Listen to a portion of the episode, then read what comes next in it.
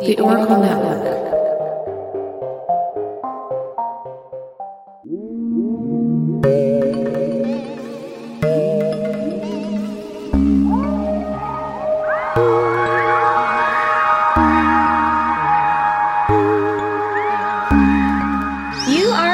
To Weird Distractions Podcast, a weekly podcast that rotates between true crime, conspiracy theories, paranormal stories, folklore, and a little bit of this and a little bit of that to provide you what we consider a weird distraction from everyday life. I'm one of your hosts, Alex, and as always, I'm joined by my lovely co host. Christy. And this week we are back talking conspiracy theories. Da da da da. It's about to get weird with this one, but before we dive into the conspiracy theory, Christy, what is your need for a distraction this week? We talked about this last week actually as what could be my distraction this week. The fact that we were talking about where I live in our previous episode that we done a long time Right. ago about the Christine Heron case. And oh, I Oh was like, yeah. I have to remember and distract myself from the fact that I moved across the road from where her body was found. was her body ever found? I don't remember the details. I have to remember that was like the riverbed of where they thought they found something. I thought, or like that was they someone had said they've seen her or something. How something, Yeah. something happened. Yeah. But it's like the river where she was last seen or possibly killed, right across the road from where I live. So that's my distraction to Fair. this distraction. Fair enough, fair enough. My need for distraction is it is December. It is the last month of this dumpster fire of a year. And for some reason, it is the busiest month of this dumpster fire of a year. So I need distraction from all the busyness that is December 2021. Not looking forward to the holidays. Every week there seems to be something, whether it's work or personal stuff. So I need a distraction from that because although I like being busy as kind of a common rule of my life. Sometimes I just want to sleep for like a day or two and not be bothered, you know? yes, and the fact that today is December first that we're recording this on is disgusting. Yeah.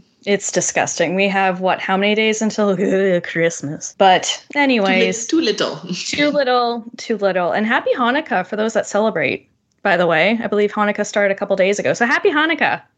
Happy Hanukkah. Have a great Hanukkah. now, I think it's time that we get into this week's actual distraction. Our conspiracy theory. What do you say? I say please bring on the weird because I know what's going to be weird with you. Yes, as per usual. So, for this week's conspiracy theory episode, we're going to tackle one of the oldest standing celebrity conspiracy theories out there. This is one conspiracy theory that doesn't focus on just one or two celebrities like our previous just celebrity conspiracy theory episodes that we've done. I've actually counted about 30 or more celebrities that this conspiracy theory kind of uh, involves, so to speak. That's a lot of stardom. That's a lot of stardom. So I've tried to kind of mention all of the celebrities that are included in this conspiracy theory, but there's a as mentioned, there's over 30 that I counted. So bear with me, but you're probably wondering what the hell am I talking about? If you're listening, you you see the title of the episode, but Christy has no idea what we're talking about, as per usual. No, no idea. what am I getting myself into? We are going to be discussing the infamous 27 Club conspiracy theory. Have you heard of it before? No, I haven't. What? You've never heard of the 27 Club? I think so. Oh my! Well, you Unless are give me the details and I remember something, but it doesn't sound familiar right now. you are in for a weird treat, my friend, because this one is a doozy, and it is one of the oldest conspiracy theories out there pertaining to, well, as mentioned. Celebrities. So, before we do kind of get into things, I do want to provide a trigger warning for this entire episode, as we will be discussing suicide, addictions, motor vehicle accidents, and of course, death. So, if you are maybe not in a good headspace to listen to any of these topics, totally understandable. Please tune in when you do feel like you're in a better headspace, and just in general, proceed with caution. As usual, listener discretion is advised. So, what is the 27 Club? The 27 Club refers to a string of musicians, actors, artists, athletes, and more who died at the age of 27 due to a handful of reasons. Some that seem straightforward, and others that seem to be clouded with mystery. This isn't an actual club, by the way. like, I hope people listening aren't like, is this located in Hollywood? Is this in New York City? Where is the address for this 27 Club? It's more so a cultural phenomenon that's kind of taken place as opposed to a physical club. Oh, I see. I feel like you just get like, oh, what's the word? You're like just not, not inherited or like something, but you're just given this title because of Yeah. what happens. Yeah, you become associated with it, so to speak. Yeah. The way into this club, as mentioned, is to b- first be of affluent status, aka a celebrity of sorts. The second is to die tragically at the age of 27 years old. Now, people die every day at the age of 27, but the hype around the 27 club is more than likely due to the fact that these people are of wealth and notoriety. I mean, if I was to die tomorrow, which knock on wood, let's hope I don't. I got bills to pay, man. Um, you know, my death wouldn't be associated necessarily with this club. But if, let's say, I was an A list, a B list, or a C list actor, I might be associated with this club because I am of wealth and notoriety in that situation. Does that make sense? Yes, it makes sense. And I was actually going to comment that too. I was like, how fitting we're doing this story both on our 27th year, Yep, which seems mhm. kind of eerie. But I was like, I Yep. have no no wealth or affluent status, so it's fine. Can't relate. Can't relate at all. I can only relate in the sense that we're 20, or we can only relate in the sense that we're 27 while recording this. But other, other than that, can't relate. But I will actually get into because I real I've always wanted to do this case. This is one of those cases that when we started the podcast, it was always on the back burner for me. But it's one of those things where until I don't know, maybe until this year, once we've turned 27, I felt more inclined to do it, and I will I will get to the personal reasons as to why. But, anyways, the eerie and kind of weird aspect of this whole cultural phenomenon, aka the 27 Club, is that it seems as though the premise of it is comprised of unknowns. Rumors and scandals. No one knows why this phenomenon exists specifically and why it occurs, which, as we know, is basically the breeding ground for conspiracy theories to kind of manifest, right? Whenever we don't know something in particular, we tend to fill in the blanks. We tend to start, you know, coming up with different ideas and different answers and different reasons. Regardless, before we dive into these theories, though, we have to become acquainted to the members of the 27 Club and a little bit, you know, kind of get a little bit more of a who's who in this club membership. yes, who is a little bit of the uh, unvo- unfortunate VIP status. Yes, so one of the first well known members of this club was American blues musician and songwriter Robert Johnson. There are other ones that kind of came on the list before Robert, but if you literally Google 27 Club, Robert is kind of the starting point or the catalyst of this entire conspiracy theory. Some of the ones that came before him, in terms of ones that died before Robert was even born include uh, musician Louis Chauvin and poet Rupert Brooke. But like I said, Robert seems to be the catalyst. I don't know why. Um, Eh, actually, you know what? We might actually kind of get into why. But regardless, Robert for today's discussion is the first. So, Robert was born in Mississippi in 1911, and his musical life seemed to kind of have sprinkles of mystery and folklore before his death. From what I've gathered, Robert started off as a great harmonica player, but supposedly didn't start off as the greatest guitar player. Once again, something I also can relate to because I have tried to play the guitar and I'm also not a great guitar player. Can't say I've tried the harmonica, but maybe that's my calling. I also am terrible at the guitar, so no. Yeah. And the harmonica, I just don't even understand how you play it. Neither do I. But you know what? Those who can't play musical instruments have podcasts. So, How fitting. how fitting. uh, based off of documentation, it seemed as though Robert would kind of benefit from guitar lessons, basically. Same, same as Christy and I. Robert, at one point, he needed some lessons. But there are kind of two stories about how Robert went about getting quote unquote guitar lessons. The first is that Robert reportedly learned from another musician by the name of Isaiah Ike Zimmerman. The second is that some believe Robert had actually sold his soul to the devil in order to learn how to play the guitar as well as he would eventually play it, basically. This whole thought is that all of a sudden one day, Robert, I don't know if he just was performing or what what have you, but he, he went from being shit at guitar to all of a sudden really good at guitar. So of course people were like, mm, "Did you really take guitar lessons, or did you sell your soul to the devil? Like, what what is it? It has to be one or the other." And people were more leaning on that he sold his soul to the devil. no, he got all of his uh, skill from the crazy sea queen from Mermaid. Ursula? Yep. But doesn't she teach Ariel how to sing? Yeah, but you can give you other skills. That's where you, that's where, that's where you got it from. Not Satan. I mean, that's a thought. Fair enough. Clearly not a good thought, but whatever. I mean, I see where you're going there. Just for those that are listening, Christy did recently get her internet back on, so I'm wondering if you kind of ventured into Disney Plus recently. Um, maybe. to be determined later. Anyway, so it's either he got guitar lessons from somebody nearby or he sold his soul to the devil or Ursula or whatever magical creature can can do that kind of stuff. According from what I read on the biography website, the one night Johnson took his guitar to the crossroads of highways 49 and 61 within Clarksdale, Mississippi. While he was there, he called on the devil to make a deal. So I don't know if he just like walked up with his guitar, stood at the crossroads and was like, "Yo, Satan. Yo, Satan.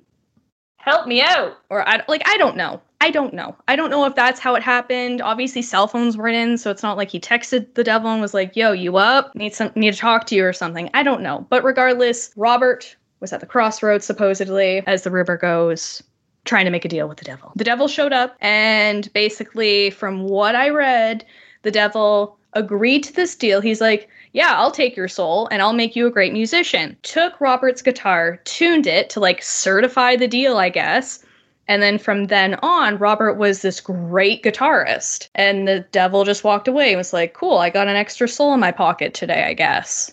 What do you think? happened like overnight. Apparently, yeah. That's what Mm. the story that's how the second story goes.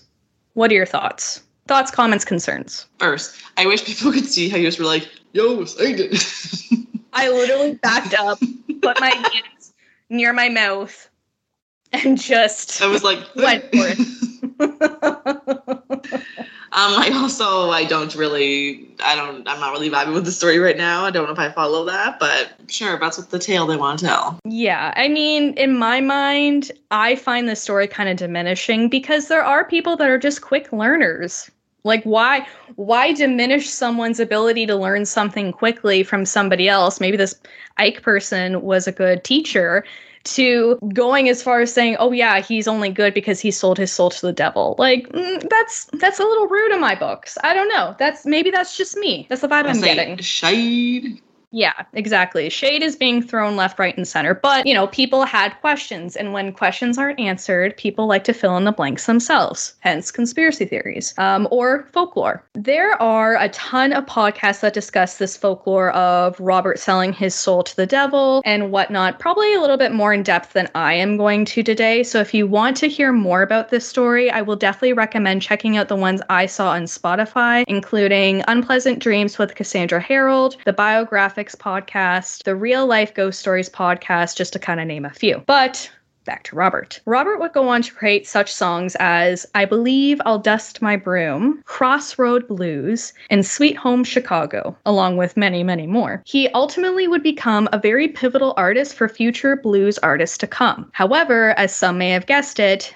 his success was short lived. On August 16th, 1938, Robert would pass away only being 27 years old at the time. According to what I've read, no autopsy was completed and no firm cause of death was originally documented. I'm going to assume that because of this, the rumor mill pumped out numerous stories in terms of what happened to Robert. One rumor kind of falls back to the previous devil story that eventually Robert was kind of, I don't know if they he was called back to the crossroads. The devil was like, Yo, Robert, Robert, come here. And then Robert came, you know, oh, hey, man, what's up? This, that, and the other. And the devil, you know, took his soul, you know, came for his part of the deal.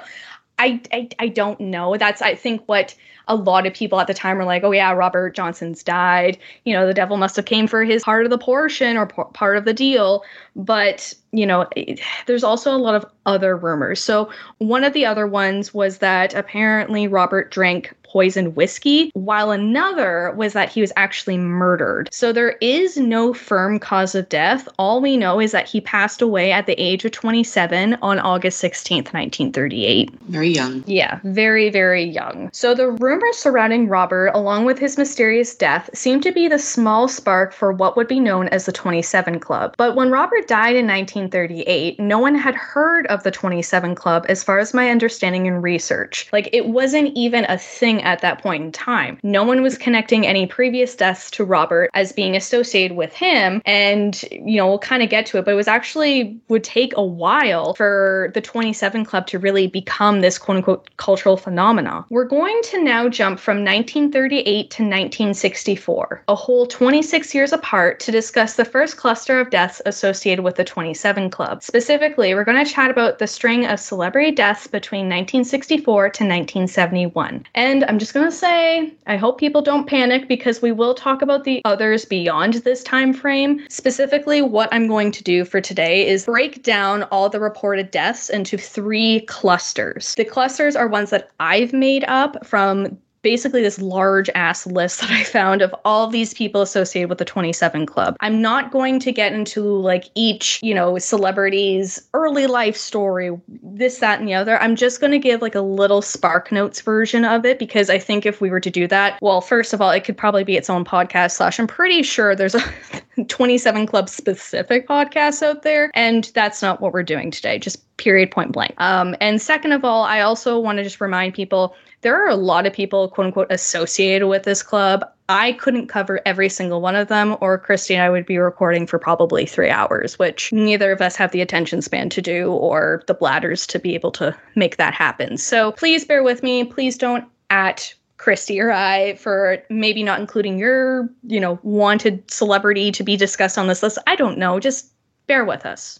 Sound like a plan? Yes, sounds like a great plan. You know, I enjoy some Spark Notes, so we like to limit it down and get that good version going. So, without further ado, let's get into the first round. So, the first round includes Rudy Lewis, who was born in 1936 in Philadelphia, where he reportedly started his singing career in gospel music before going to New York City to join the rhythm and blues group called the Drifters. Jumping quickly to 1964, specifically May 21st, the group was supposedly set to record, but Rudy didn't show up. He would be found deceased in his hotel room located in Harlem. The cause of death was ruled as a probable drug overdose, yet no autopsy was reportedly completed. It's been documented that Rudy may have died the night prior on May 20th. So that's that's one so far and yes, he was 27 years old when he passed away. The second being Brian Jones, who was one of the founding members of the famous band The Rolling Stones which like I'm, I, I'd hope people listening have heard of the Rolling Stones. I feel like they're pretty big, even though I don't listen to their music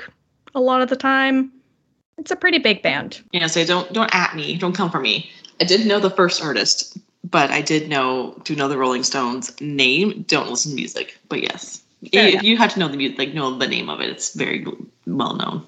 Exactly. So on July 3rd, 1969, Brian reportedly died as a result of drowning in his pool. What's weird about Brian's death is that his girlfriend at the time, Anna Wohlin, reportedly felt a pulse when he was taken out of the water, almost seemingly convinced that he was going to be okay and that he was still alive. However, it was when he went to the hospital that he supposedly was declared deceased. I did read that Brian also struggled with substance use during his life, but I'm not sure if this has anything to do with his tragic ending. So, next is Alan Blind Owl Wilson. He's known as being the co founder, singer, and basically one of the driving factors behind the blues band Canned Heat. When doing my research, I saw that one of Alan's biggest musical influences was that of Robert Johnson. So, kind of a weird little connection that I found. In my research, I really got the notion that although the band was doing well, which once again the band is Canned Heat, Alan personally was struggling. He was struggling I believe, with his mental health, substance use. Like he just wasn't he wasn't doing well. The band was reportedly set to leave the US for a European tour on September 2nd, 1970, in which it's been stated that Alan didn't show up. At first glance, this wasn't kind of untypical of Alan apparently. He kind of had a tendency of just not really making it on time to things. So no one really panicked right away. However, after this day had kind of passed, people were like, ah, usually at this point he'd show up. And he didn't. So Alan would be discovered on a hillside behind his bandmate's home the next day, in which an autopsy determined that he had died of an accidental acute barbiturate intoxication at the age of 27. Very sad. So he like took something and just like kind of went off. Yeah. Yeah, I didn't do like a deep dive into his specific death in the sense of how people project like how it panned out but that that's kind of the vibe i got that you know he probably ingested some barbiturates don't know specifically what but and then probably wandered off and unfortunately overdosed which is just heartbreaking. And unfortunately he's not going to be the only overdose that we talk about during this episode. So just once again a reminder that if that is something that you are maybe not in the mindset to listen to proceed with caution because it's not going to be the last overdose that we talk about. Speaking of which, the next on our unfortunate list is that of Jimi Hendrix. The Seattle born rock musician would enter the 27 Club on September 18th, 1970, a mere two weeks after Alan Blind Owl Wilson had passed away. Jimi was in London the night prior to his death with his girlfriend, Monica, with reports claiming that they were staying at the Samarkand Hotel. At around 11 a.m. on the 18th, Monica Monica found Jimi unresponsive. Well, this is going very sad. Yes. Once he was taken to hospital, Jimi was pronounced dead. The cause of death seemed to be that Jimi had aspirated on his own vomit after ingesting a described large amount of barbiturates and alcohol. Even though this sounds cut and dry, some people don't believe it as such, meaning that there's actually multiple conspiracy theories about Jimi Hendrix's death beyond the 27 Club. But unfortunately, he is part of this infamous club. So the next musician that would join is Janis Joplin. The Piece of My Heart singer was on an uphill trajectory in the fall of 1970, even working on a new upcoming album. However, on October 4th of that year, she would pass away of a reported accidental heroin overdose in LA. She was supposedly found in her hotel room after missing a recording session. Once again, another death that at first glance seems kind of pretty much cut and dry. Tragic, but cut and dry. However, as some can imagine, Janis's death has been into question since the day it became public, similar to Jimi's, along with others. The book called I Ran Into Some Trouble shares the notion that one of Janis's friends, Caserta, thinks that Janice died due to slipping on the hotel room carpet, hitting the nightstand headfirst, breaking her nose, and then unfortunately choking on her own blood. Either way, like either way you put it, it's not great. Listeners may recall the next tragic death on our list being that of Jim Morrison from our last Celebrity Conspiracy Theories episode. But just as a recap for those who haven't listened to that episode yet, which by the way, you should definitely listen to that episode, uh, in 1971, Jim had gone to Paris with his then girlfriend Pam to try and revamp his career. However, on July 3rd, 1971, he would be found unconscious within his bathtub due to what some suspect as an overdose. No autopsy was completed, and supposedly supposedly only three people, his girlfriend included, saw Jim's body on the day he died. The circumstances surrounding his death seem suspicious, in my opinion. And I think I made that pretty clear during the Celebrity Conspiracy Theories episode, part two, by the way. Um, that it just it just seemed really weird. Like there was just a lot of weird things that came out of Jim Morrison's death. I'm not saying that what's public is not potentially what happened, but it's fair to say that there are a lot of conspiracy theories surrounding Jim Morrison's death. Yeah, remember we talked about that story? I was just like, this weirdness. I'm not sure if I really believe what's going on. It was very weird that she didn't want an autopsy and his family wanted an autopsy and all that jazz is going on. His family didn't even know that he, I, I think, had died at first. So she had went to the embassy in Paris and like rushed him to be buried basically super quick and said he didn't have any family or anything like that so that it could happen.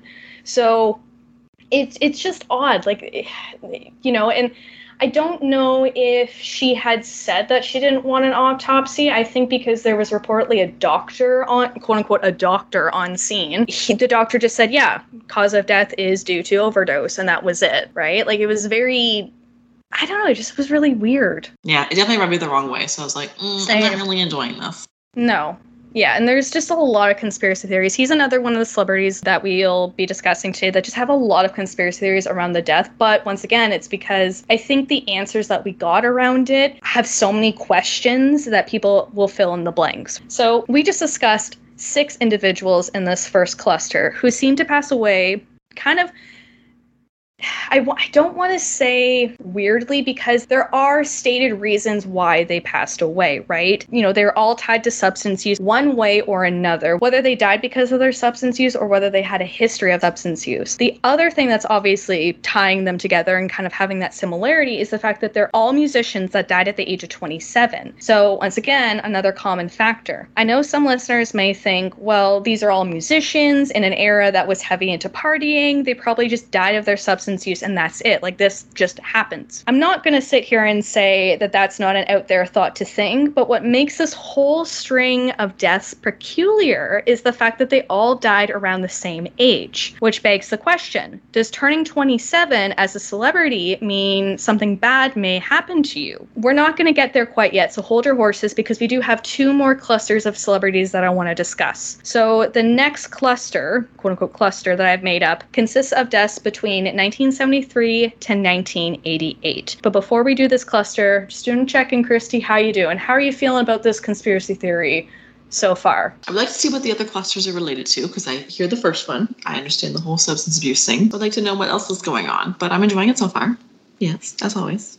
Good, good. All right. The first person in the second cluster that I've made up is that of Ron Pigpen McKernan, who is one of the founding members of the long lived band The Grateful Dead. On March 8, 1973, the 27 year old Ron was found in his California apartment at around 9 p.m. by his landlady. According to a Rolling Stones article that I read, the landlady had checked in on Ron after she noticed that his back door had been left open and it appeared that his lights were left on for days, just kind of nonstop. It's not as if he was turning them on, turning them off, it just, they were just left on right? Which is kind of suspicious. Yeah, like, do you know how expensive hydro is? Yeah, exactly. No one be doing that. No one can afford that shit. Are you kidding me? In in this in that economy, in this economy, like either economies, Hydra's expensive, just in general. But unfortunately, Ron had been found on his bedroom floor, and it's been suspected that he had been deceased for about two days before he was found. No final autopsy had been done, supposedly. However, suspected that the cause of death was hemorrhaging of blood vessels around the liver, according to the Rolling Stones article again. Anyways, on to our next individual. So in 1978, we meet the OG bassist for the band, The Stooges, being that of Mr. David Alexander. Being known for being ahead of his time, Dave was eventually fired from the band he created, which I'm not going to kind of get into the details or discuss further, but I'm just going to speculate that I don't think it was kind of a clean break. After his time with the Stooges, Dave reportedly took to the stock market along with heavy drinking. Eventually, he would be diagnosed with pancreatitis, and on February 10th of 1975, he would die at age 27. In that same year, Welsh singer, guitarist, and songwriter Peter Ham also tragically faced a short life on Earth. Peter was part of the former band, the Iveys, along with a band Badfinger, which I just love that name. I don't know why it's such an odd name, but I mean, hey, to each their own, I guess. Badfinger. Badfinger, and it's all one word. It would be cool and be like Finger Eleven. They had to go Badfinger. I mean, maybe Finger Eleven is a bad finger. Dun dun. Funny because you don't have eleven fingers, but okay. I know, and Christy. I'm grasping at straws here with my 10 fingers that I do have, okay? Anyways, Badfinger released the popular song Come and Get It, which reportedly became a smash hit. So big that some called Badfinger the next Beatles, which that's pretty heavy. That's a big title to give a band, I think. Yeah, I'm going to say because I've heard of the Beatles because of how popular they are. I've literally never heard of Badfinger before, so that, no, never that, that must be saying much. So, mm. In 1972, Badfinger would sign on with the Warner Brothers Records, which to me sounds like a big win. However, the story is about to get tragic real quick. Based on what I read, the Badfingers manager, Stan Polley, or Polly, reportedly was mismanaging the band's finances. This didn't make any matters any easier to deal with, especially when the contract with Warner Brothers was terminated in early 1975, according to a BBC Wales article. This, on top of personal debts that the band members supposedly had, was basically what I would consider a financial rock bottom for everyone involved. And a very stressful sounding situation situation, and without being able to support himself or his pregnant girlfriend financially, Peter reportedly hung himself in his garage at age 27. Mm, that's sad. It's so tragic because it, I, like I, I'm I don't know the fine details of the entire situation. I'm just like I said, giving the Sparks notes, but all because one person was mismanaging the finances of the band on top of, you know, everyone's got debt. I mean, everyone that's not making six figures or you know, no, fuck it. I, I bet you everyone has debt, or at least most, a majority of people have debt. And, you know, he had a pregnant girlfriend. He's trying to support himself. He's trying to support his new growing family. Like, that's a lot of stress to put on a person. And I can imagine trying to figure out how to dig yourself out of that financial stress was probably very weighing. So it's, you know, it's just, it's so tragic. The next on our list has us back in the States where we discuss Chris Bell, a musician born in Tennessee. Chris started his music career out in garage bands in the 1960s before becoming one of the members of the band Big Star. Once again, never heard of this band. That doesn't mean that there aren't they aren't good or anything or they weren't big but i i just i've never heard of this band before. Big star one finger. Bad we got a trend going on oh Badfinger sorry. i already forgot. it yeah remember about finger 11 or whatever yes. oh my the names of these bands. Yes. Questionable but okay. Uh, the band is known for songs such as 13, The Ballad of El Goodo, and September Girls. And that's girls with a U, so you know it's spicy. Okay. Chris would tragically meet his demise on December 27th, 1978, when he lost control of his car, a Triumph TR7, after leaving band rehearsal. The car reportedly hit a light pole, which then fell onto the car, killing him instantly. What's eerie about Chris's death is that bandmate Jody Stephens actually drove by the accident before knowing it was Chris. In a direct quote from a Vice article When I came back to Memphis, we had made plans to meet at the studio. However, when I arrived, he, being Chris, had already left. What's weird is I decided to drive back, and when I got to the Sears department store, I could see police cars with their lights flashing, and there was this car in the middle of the road. A pole had fallen and completely crushed the left side of the roof. I immediately thought I shouldn't look. The next day, John Fry, another bandmate, phoned to say that Chris had died in a car accident the night before. End quote. Could you imagine driving by that and then finding out after the fact that that's what it was, and you're like, "Oh my god." Yeah, finding out it's literally your friend or bandmate, coworker, whomever, just someone that you know. And it, it to me, it's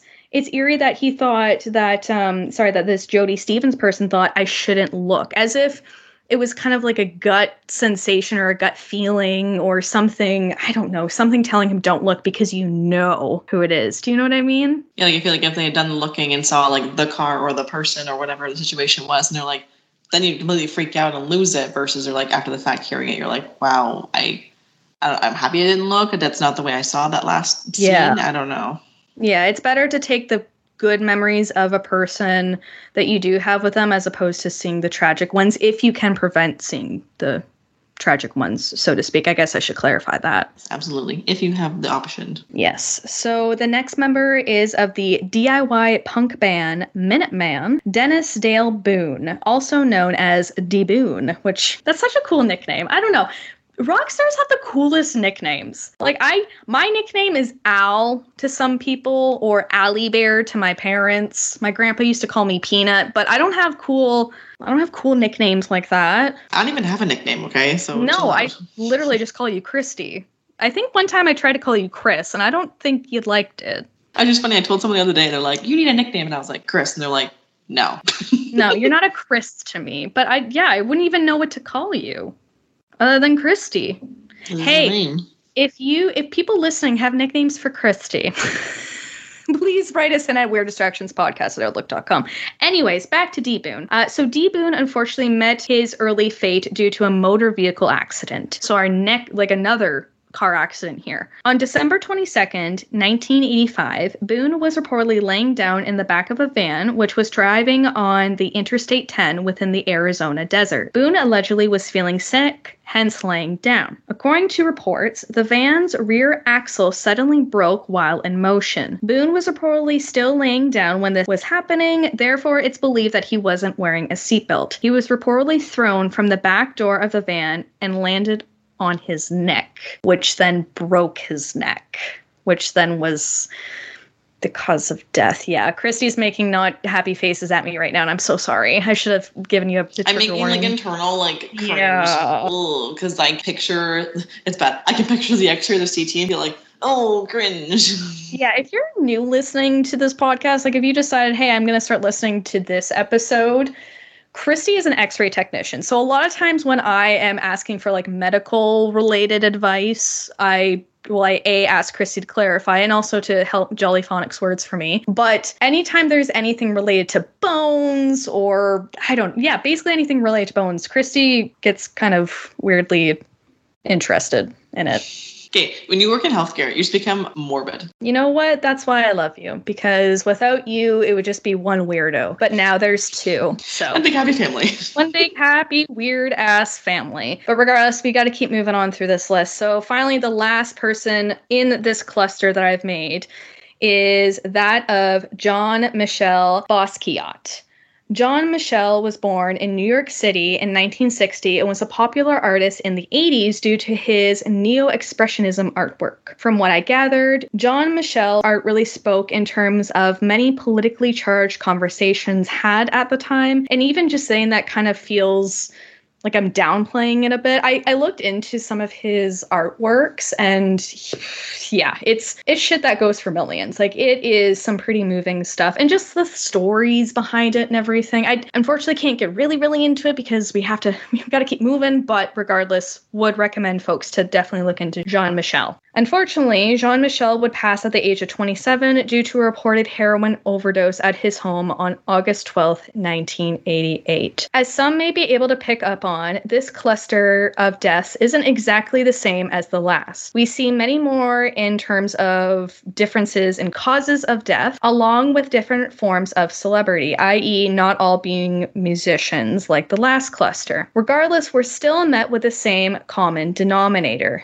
they all pass away at age 27. Around the time of these deaths, I speculate that rumors were kind of starting to spark up a little bit in terms of something odd happening to celebrities or people of notoriety dying at age 27. However, the next span of deaths is when we supposedly get the actual name of the 27 Club, along with some of the conspiracy theories, which, once again, don't worry, we're gonna get to the conspiracy theories. We're almost there, just hang tight. For the sake of time, the next group of deaths I will discuss, as mentioned, will be the final group. In doing my research, more and more names kind of continued to pop up, some that I had on my list when I was starting my research, and others that I hadn't even heard of. As much as I want to discuss everyone and kind of give everybody their time to shine, I want to be mindful that I'm kind of information dumping right now, and it may become more overwhelming the more names I kind of throw out of folks. That's kind of also why I broke it down to clusters. I'm not talking about all the celebrities mentioned on the list. If you do want to know more about more of the celebrities that are included in the 27 Club, I would recommend doing your own research, which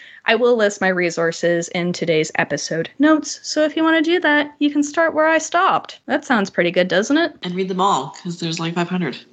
yeah, I have a lot of resources for today's episode, which, by the way, Usually at the end of every episode, I typically read off all my resources. Today I won't because we're not even at the third cluster and I'm already having a hard time talking. So I will post the, the resources.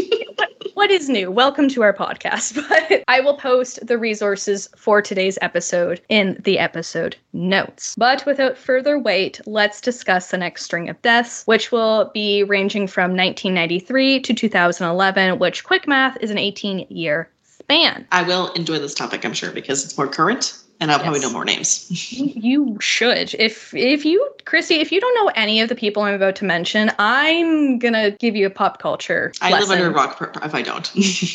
that's that's true. But yeah, let's let's hope and pray that you do. So the, the first person in this string of tragedies is that of Mia Zapata. Those that ingest works of true crime, along with fans of grunge music or of Mia's band, The Gits, may already know how Mia's life was tragically cut short. For those who don't, I will obviously discuss it, but in a very condensed version. If you want something more in depth, I highly recommend listening to the coverage by either That Spooky, The Spooky Hour, or True Crime Garage podcast for more in information. Regardless, on July 7th, 1993, Mia had reportedly left a local Seattle tavern at around 2 a.m., heading back to a studio space nearby. From my understanding, this space was within an apartment building. So on her way home, she had reportedly visited a friend who lived on the second floor. Mia's body would be found sometime at around 3:30 a.m. near an intersection of Seattle's Central District. It's been documented that she had been raped, beaten and strangled, and she was only 27 years old. That is all in terms of Mia's case I'm going to discuss today. There is a lot more to it. As mentioned, check out that spooky, the spooky hour, or true crime garage podcast. I listened to the that spooky episode and the Oh no, I think it was just the spooky episode, that spooky episode, which I believe is actually part of my show notes. So would recommend if you want a more in-depth understanding of the case because yeah it is a it's a it's a doozy. It's there's a lot to it. But yeah, unfortunately it's there's a lot of details so yeah i want to read more into it Yes, for sure. 20 days after Mia's death, we lost NBA star and former Boston Celtics player Reggie Lewis. Reggie reportedly played in the Celtics playoff series against the Charlotte Hornets when he supposedly collapsed on the floor, laying there for approximately seven seconds. It's been documented that when he got up, he looked confused, like he looked kind of dazed, a little bit out of it, not really sure what was going on. He reportedly tried to play again, but eventually was taken off and, you know, kind of, I don't want to say benched, but taken off the court. Let's just put it that way. He needed a breather. Yeah, exactly. He supposedly was feeling dizzy and experiencing a shortness of breath. So, good call. Good call to take him off the court. If he's not feeling 110%, he shouldn't be playing, and no one should be playing in those kind of conditions. The next day, Reggie would go into hospital where, after some testing, he was diagnosed with focal cardiomyopathy. And a direct quote from the Mayo Clinic website, Quote, this is a disease of the heart muscle that makes it harder for your heart to pump blood to the rest of your body. It can eventually, this is just me talking here, based on what I read, lead to heart failure, which not a good situation. A few months later, on July 27th of 1993, Lewis would reportedly suddenly die on court while playing at age 27. His cause of death has been attributed to hypertrophic cardiomyopathy, which seems really young. Like that seems like a really young age to have that, but I, I, like I don't know if it was maybe genetic, if it was lifestyle choices. Like it's hard to say. And I didn't. Once again, this is just Sparks Note version, but 27 seems really young to have heart diseases of sorts. Yeah, I mean, who knows? Like I said, genetics, eh, lifestyle choices. I don't know, but yeah, it could be like a um, what's the word? Something from your kid when you're a kid. Something doesn't like happen properly. Um, thinking of the word. Thinking of the word. Someone's probably screaming it at us from their cubicle. But yeah, so yeah, that that thing. that thing, yeah. I told if you know what Christy is trying to say, please email us at weird congenital. Congenital. That's congenital. oh, okay. oh my god. I was gonna say, Christy, if you were gonna guess that, it would drive me insane. So yes, regardless, super tragic. Like everybody else that we've previously discussed, super tragic. And unfortunately, this tragic train, it's not going to stop anytime soon. So, next on the list is that of Kurt Cobain. For those who don't recall the name, he was an American musician famous for his involvement in the rock band Nirvana. Nirvana had produced hits such as Heart Shaped Box, Smells Like Teen Spirit, and Lithium, to name a few. Please, Christy, for the love of all things rock, even though I'm not a rock person, but I know I know Kurt Cobain, so I don't know him, but okay, do you know? I have Kurt I have heard. Okay, of him, oh, yes. oh, that's okay. all I'm trying I've to heard of Nirvana. I've heard of that. Yes. Okay. Whew. I don't completely live under a rock. Okay. Yes. Just a little bit. Just a smidge just but just between the days of Monday to Friday. You know what? And that's fair. I get it. But anyways, so Kurt, like others previously mentioned, reportedly struggled with his mental health along with substance use. In March of 1994, aka the month and year that Christy entered the world, Kurt allegedly was in a coma after mixing champagne in rohypnol, which is R O H Y P N O L, does that ring a bell to you, Christy? PH usually makes an F sound, like R O H Y P N O L. Rohypnol? Rohypnol. That's what it is. Yes. It was, this is why the medical friend is here. yes, this is. Oh God, we're gonna get so many one star reviews after this episode. I could just feel it in my bones. But you know what? It is what it is. This is a learning curve for everybody. But anyways, yes, he was in a coma after this after making this mixture or after having this mixture while he was in Italy. From what I gathered from reading a history website article, Kurt had entered in a rehab program after this incident, only to leave quietly at the end of the month, aka at the end of March. Jumping then to April 5th of the same year, 27 year old Kurt was found in his Seattle apartment with the cause of death being ruled as suicide. And using a direct quote from the previously mentioned history article, he had ingested enough Valium and heroin heroin to reach near fatal levels. In the apartment above the garage was, was Cobain's suicide note, quoting Neil Young's lyric that it is better to burn out than to fade away. Although the death was ruled a suicide, Kurt's death is one of those who have multiple conspiracy theories that believe that something far more nefarious took place. Within that same year, being 1994, we also lost American musician Kristen Pfaff, who is the basis for the rock band Hole and Janitor Joe. Also, apologies in advance for mispronouncing her last name. I completely gapped on Jolly Phonicsing it. It is P.F. AFF. I have no idea.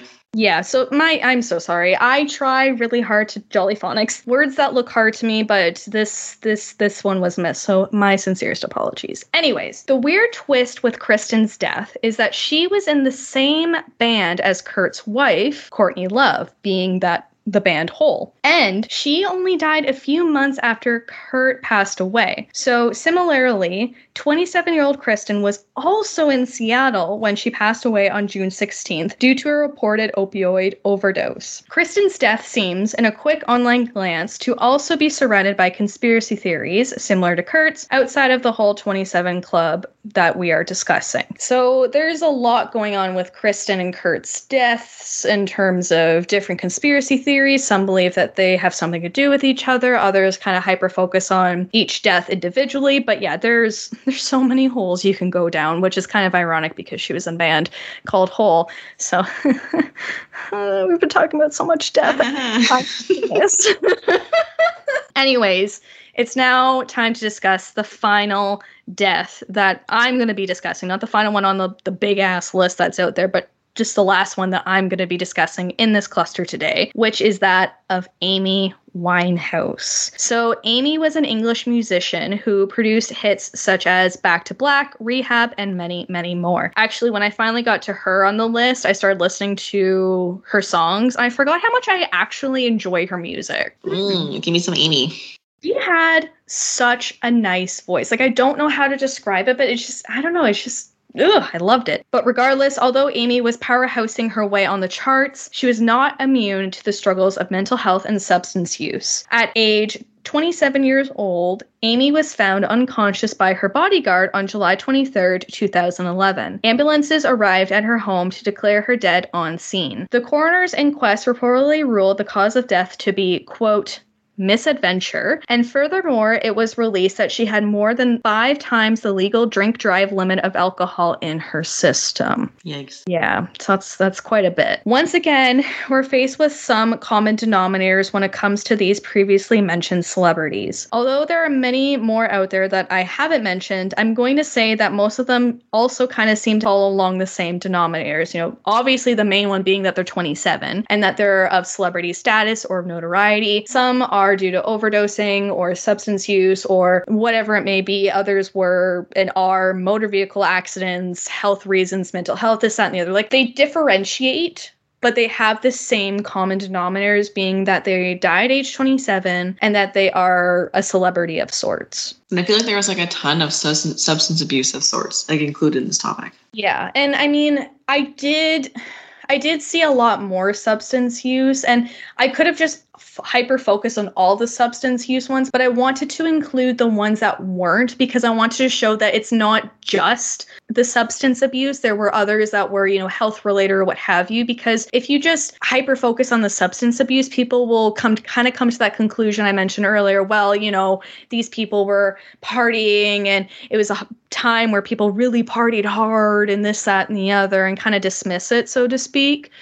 But when you kind of throw in these different causes of death that have the same denom- like common denominator that they're 27 years old when they die it's like okay so it's not just those that are quote unquote partying or you know maybe uh, treating their their their mental health or their trauma with substances right? Like it's there's different layers to this theory underneath just the they're 27 when they die. Does that make sense yeah, you definitely want to bring more of them in to show that there is a, not even saying like you want a variety of that people to die, but like there is a variety of people that died from different causes. And like it's not just substance. Exactly. We include multiple things, but exactly. it's unfortunate that happens all together. I think without further waiting, let's just get into the conspiracy theory river. Let's let's dive in. Let's put on our floaties and let's go down the river. What do you say? Please, let's go. okay, so the first theory is that of the satanic pact theory. So it wouldn't be a conspiracy theory without there being something in relation to Satan. This theory can tie back to the first death that I had mentioned earlier on, being that of Robert Johnson. As mentioned, rumors were spread that Robert made a pact with the devil to make him a great artist, and in exchange, he signed his soul away. Now, I wasn't able to find out the fine details of this deal, meaning, did Robert agree to give away his soul at age 27, or did the devil just randomly take Robert's soul and life when Robert was 27? Like, there's no fine details to really understand this quote unquote deal. What we do know about the story, as mentioned earlier, is that after this alleged interaction, Robert was a better guitar player than before, and ultimately this made him a better performer. Not only that, but the fact that Robert's cause of death is very murky, like there's no firm answer. It's like eh, people are probably gonna lean on the side of, oh, he made a deal with the devil, then, oh, he just died of XYZ right? It's situations where we don't have answers, so people put answers in. Yeah, like there's no specific saying like, oh, he died of substance abuse, or like, oh, this was the reason. It was like, no, he magically got really good overnight on the guitar and it was great, and then and then they died, and that was it. That was all details.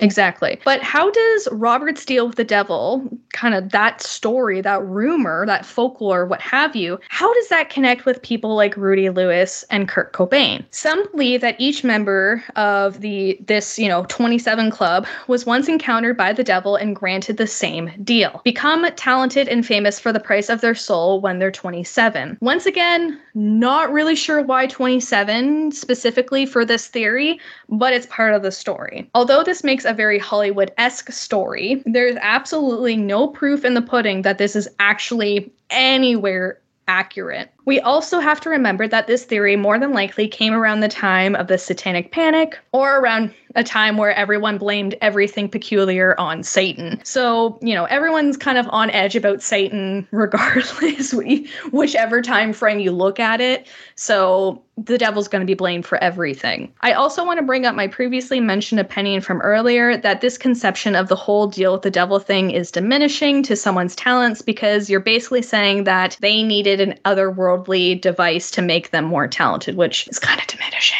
I'm not going to lie just put it out there again. Yeah, he could just be a really great guitar player and learned really fast and a fast learner, and there you go. Exactly. So that's that on that theory, to put it blankly. Christy, what do you think? Do you think that these celebrities made a deal with the devil? No.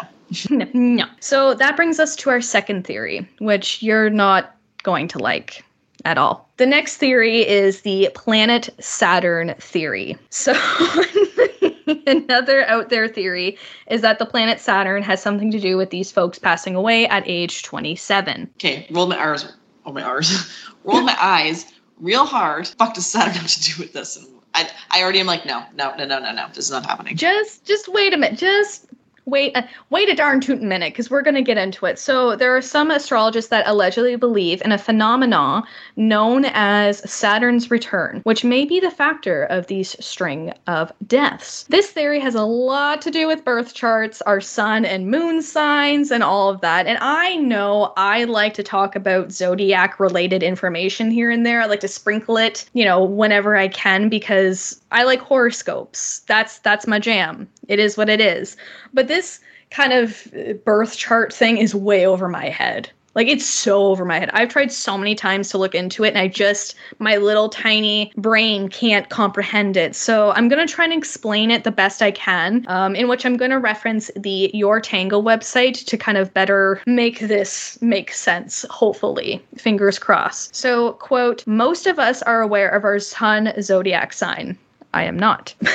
but there are actually greater secrets the deeper we go into our birth charts. These secrets are the placements of our planets and moon, which are called returns once they return to the sign they were when we were born. So, to kind of summarize, when the planets move back to where they were around our birth date, is when we're supposedly supposed to experience this return of certain planets.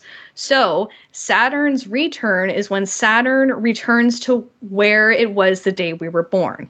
Are you following along with me, Christy? Sadly, yes. Okay, cool. So I'm going to again quote the Your Tango website to expand how this applies to the 27 Club. So, quote, around this age, being 27, we experienced both our Saturn and our progressed lunar return, which signify that it's time for us to take stock in our lives to learn or not some of our karmic lessons and more to the next level of living in this lifetime. End quote. The Your Tango website article further explains that the Saturn and lunar returns occur twice once at age 27 and once at age 30, which sounds as if they're hinting at it being kind of a make or break time for folks when you're 27 and when you're 30. Being 27 currently, and this is where the personal tie-ins come in, kind of why I wanted to cover this case or this this conspiracy theory is I can honestly say that being 27 has been the hardest year of my life. And maybe I'm just saying that right now because I'm 27. I don't know what it's like to be 52 yet. But in comparison to the other ages I have been,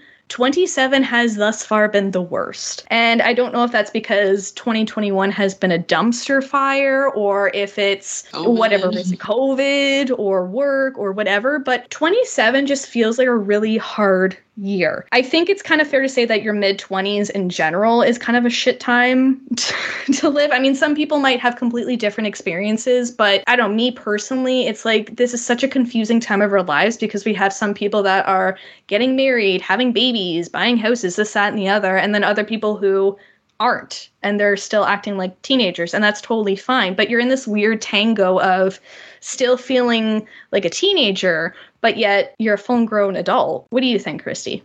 Nah, I, I, I don't know. Like I agree, like people over different stages. It's a weird age, but I don't, I don't, I don't understand the theory behind it. But okay.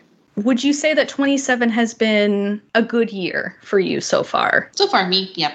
Christy's like, oh fuck yeah, this is my best year yet. well, so, like I say, I bought a house and I got like promotions at work. It's been the best year so far considering COVID's a fucking dumpster fire. Yeah, basically. Uh, so the Your Tango website article, which once again uh, we already referenced, and it was written by Kate Rose, also mentions this in a direct quote, which I found was interesting. Quote: Saturn delivers some hard truths and reality checks on the choices we've made and the people that we've become. End quote. So some of the deaths I've discussed maybe could fall under this theory, being those who passed away due to their mental health or potentially their substance use due to experiencing this intense, challenging period.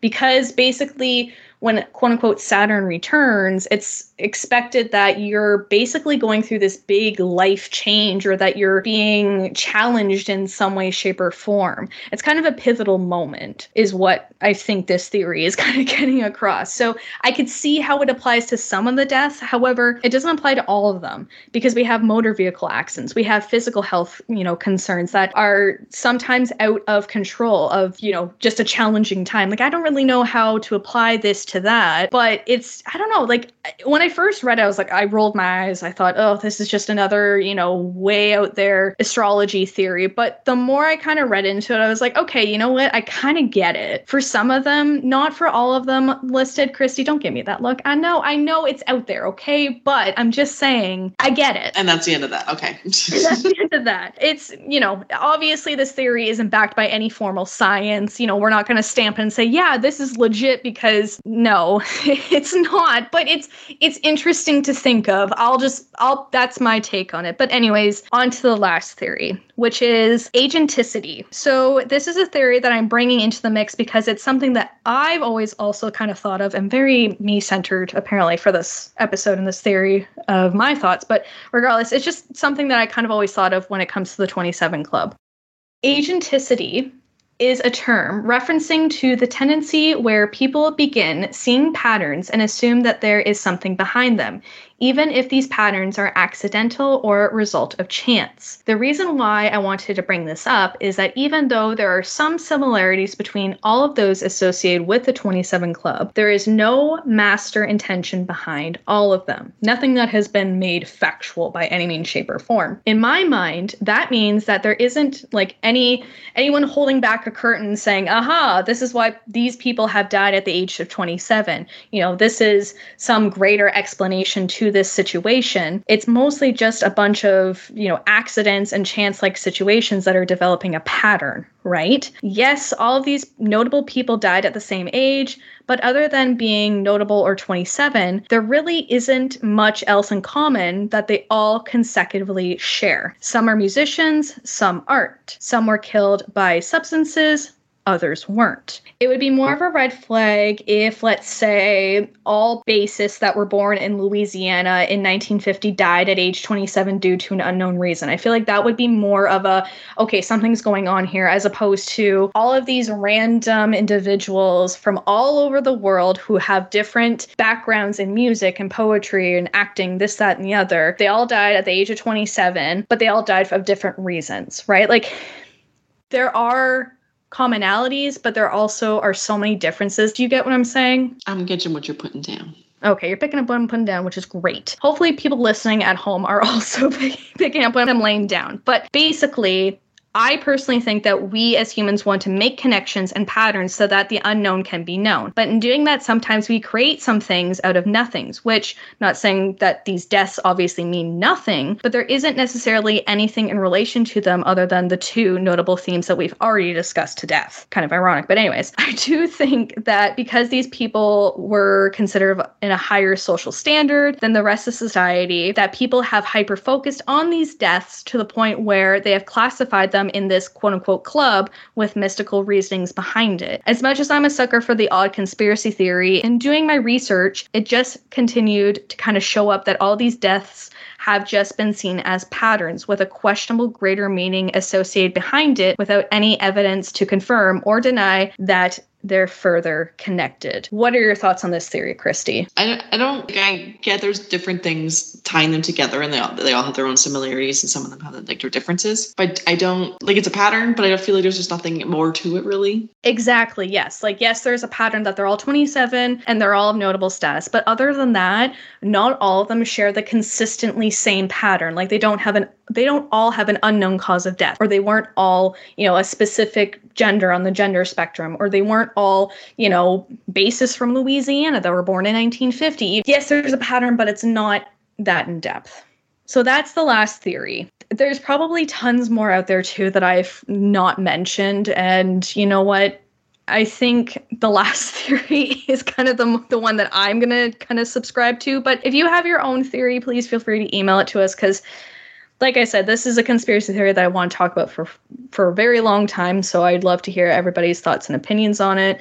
But we got to summarize this this episode. We gotta we gotta start putting bows and tying them, and you know putting to and from stickers on them. Got to wrap this present up. So, the 27 Club is a long standing cultural phenomenon that seems to hold more questions than answers. Why did these celebrities die at age 27? Was it just fate? Or circumstance of chance? Or was it something greater? There have been two published studies that I was able to find that may help shed some more light on the 27 Club and its actuality. In t- December of 2011, a study by the British Medical Journal was published that took a deeper look at musicians dying at around age 27. Basically, the study wanted to see if there was a higher risk of being a musician and being 27 years old. This study reportedly concluded that death for young musicians was not limited limited to the age of 27 years old. To emphasize this, the study also states that just because you're a 27 year old musician, it doesn't actually mean that you're more at risk of death. Another study, which was done in 2015 by The Independent, determined that the actual age where musicians had the highest frequency for death or of death was 56 years old. So definitely not 27. No, it's like a double that age.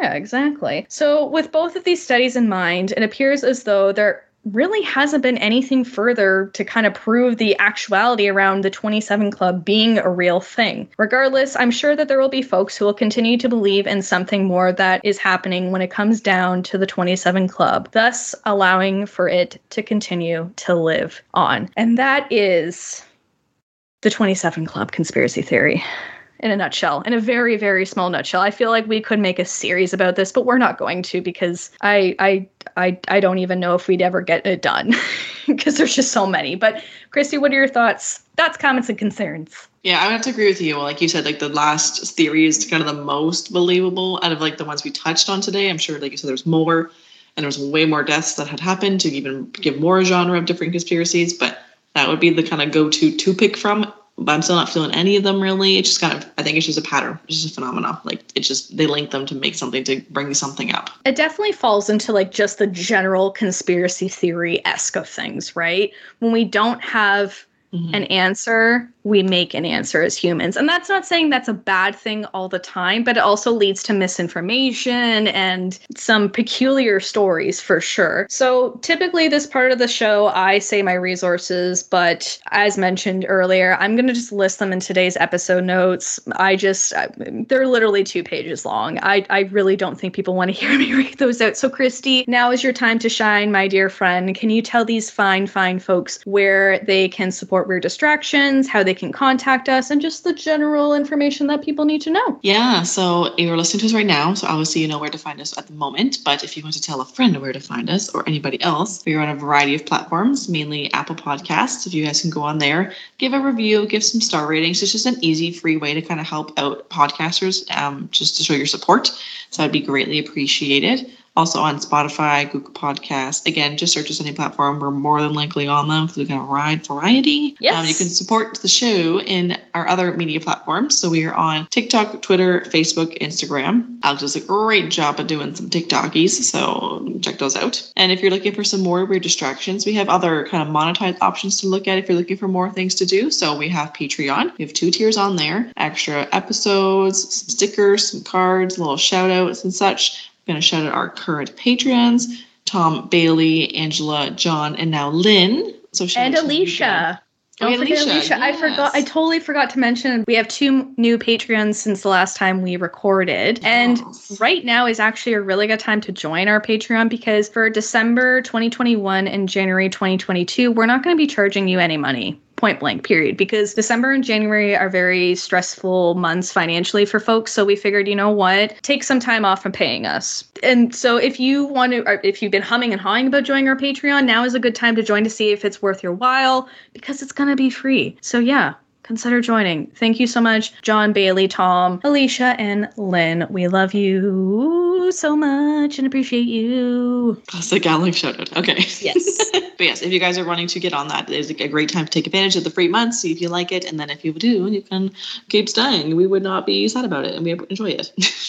exactly. And on top of Patreon, we also have other options. So you can go on Buy Me a Coffee, little sprinkle of some help to your podcasty friends, or you can also go onto Redbubble. Again, Christmas time is coming up. I'm sure there's some deals on there. Mm-hmm. We have lots of mm-hmm. merch for all of our different logos and picture art on there to get it on basically like anything available. You can think of anything. Yeah. Mug, ex- notebook, sweater, anything. Exactly. And hey, if you're a skeptical Susie, we've got merch for that. If you want to speculate wildly, We've got merch for that. If you just want to rep Weird Distractions podcast, guess what, baby doll? We got merch for that. Check it out. Alex over here just repping hardcore. I'm just just trying to make a sale, damn it.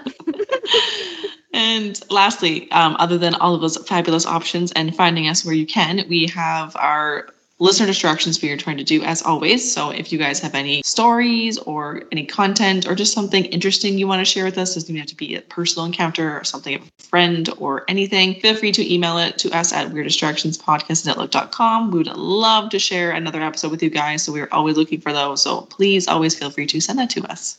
Yes, and we had someone um, on Twitter actually ask if we would consider reading like dream stories, like people sending in their weird dreams. Honestly, we have not we're not holding back from anything anything that you thought afterwards was kind of like mm, that was weird you know i don't know you bumped into a serial killer mm, that's kind of weird you had a dream where you rode a chupacabra through the forests of england i don't know that's weird that sounds weird yeah. What the fuck is that? we'll get into it one day, Christy. Don't you worry. But okay. anything that made you think, wow, that's weird, email us we want to keep doing listener distractions episodes. I love them so much. We haven't done one in so long, and I just want to do another. But we need more emails, or else it's just going to be very, very quick. And we want to give like a chunky episode like we're doing today. So, yes, please email us. And if you need a distraction, we got you. Goodbye. Bye.